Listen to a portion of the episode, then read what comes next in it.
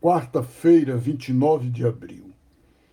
Queridos irmãos e irmãs, o evangelho de hoje continua a discussão de Jesus com aqueles que ele chamava judeus que acreditavam nele, quer dizer, os cristãos de origem judaica e que estavam na comunidade de João. João 6, 35 a 40. E aí Jesus diz com muita clareza, com muita força, eu sou o pão da vida. E o que quer dizer isso? É que ele é o alimento da vida plena.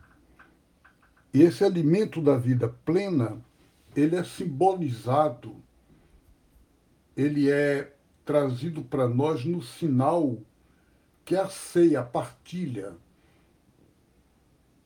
Hoje a igreja católica, igreja luterana, igreja anglicana, as igrejas cristãs, principalmente as mais históricas, insistem muito na ceia de Jesus. Na igreja católica se chama missa. Mas a pergunta é: será que realmente essas celebrações que nós fazemos, que nós temos, influenciam profundamente a vida da gente?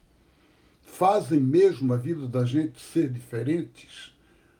Ou se tornaram ritos que a gente até acha bonito, que pode até haver, trazer algum conforto, alguma força, mas não passam de ritos, não mudam nada. No caso de Jesus, ele diz: vão além do rito, vão além do pão, mesmo da Eucaristia, superem tudo isso por uma adesão profunda a ele, Jesus, e ao projeto dele, que se constitui na vida, que se expressa na realidade da vida.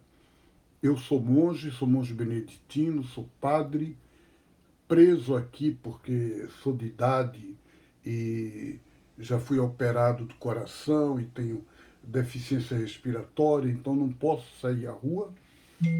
Mas eu me dou conta de que eu posso até celebrar o ágape, a ceia de Jesus, aqui no apartamento.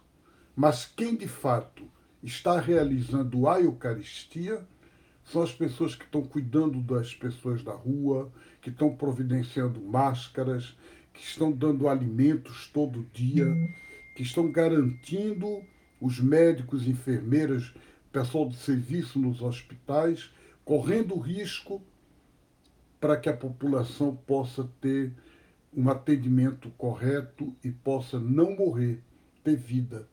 Então, Jesus nos chama para a gente ir além dos sinais, para a gente ir além dos ritos, para a gente poder ligar fé e vida, fé e Eucaristia e vida, e doação da vida.